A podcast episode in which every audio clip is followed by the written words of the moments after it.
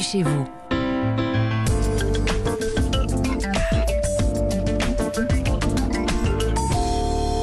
Les samedis, avant d'aller feuilleter les meilleures pages de Paris Match, on va prendre du plaisir déjà en évoquant notre maison, au bureau ou ailleurs avec l'inévitable Christophe Bordet. Bonjour Christophe. Bonjour et bienvenue à vous.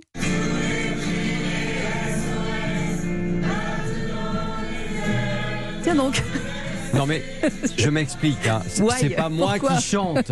C'est pas moi qui chante, hein. Voilà, parce que moi je chante vraiment faux. Ce que vous entendez là, ce sont des salariés de plusieurs boîtes qui se retrouvent le soir dans leur espace de travail pour se détendre, se rencontrer, et ça se termine en chanson. C'est quand même hyper sympa, non? Oui, vous pouvez si pas vous voulez, oui, si, oui, si. On pourrait faire ça, Europe 1. C'est déjà un peu ça. Hein. Ah bon? Avec vous. Ah bon, d'accord. Bon, en tout cas, voilà, c'est la folie du coworking. Elle est bien là, cette folie. Des espaces de travail confortables, communs à plein d'entreprises, des PME, des start-up, qui se mélangent, qui ne veulent plus, après les confinements et avec la crise actuelle, se mettre un bail sur le dos pour perpète. Non, maintenant, les dirigeants louent à la semaine ou au mois ou au trimestre.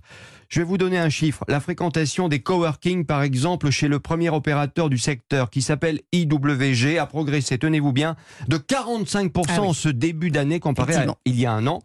Alors, bon, voilà. Bienvenue dans le monde, j'ai envie de dire, du travail hybride. Hein. Un jour, on travaille à la maison. Un autre, on travaille dans un coworking. On est libre en fait, c'est ça qui change tout. Et attention, ne croyez pas que c'est un phénomène qui touche uniquement les grandes métropoles ou la capitale. Christophe Burckart, directeur général d'IWG France. On parle aujourd'hui de villes comme Carquefou, comme Sirens, c'est entre Bâle et Mulhouse. Tous ces territoires périurbains et les villes secondaires sont en train vraiment de tirer leur épingle du jeu, et c'est dans ces villes-là que 80% de nos ouvertures se font en ce moment. Alors Christophe, vous nous les décrivez quand même un peu, ces espaces de coworking? Écoutez, vous savez, les coworking, l'objectif c'est de se sentir mieux qu'à la maison et d'avoir envie de venir y travailler. Non mais c'est pas une blague. Aujourd'hui c'est comme ça. Les gens, pour les faire déplacer, si je puis dire, il faut que ce soit plutôt sympa. On en est là. Si c'est beau et confortable, eh bien on prend du plaisir à venir travailler, et sinon, bah non. Alors IWG et Christophe Burckart, évidemment, font beaucoup d'efforts pour séduire les salariés. Les services de base, bien évidemment, hein, pouvoir déjeuner sur place par exemple, mais aussi des services de bien-être. Il y a des cantines. Il y a des cantines, des services de bien-être, hein, donc on fait passer des masseurs, des coiffeurs, et puis du sport.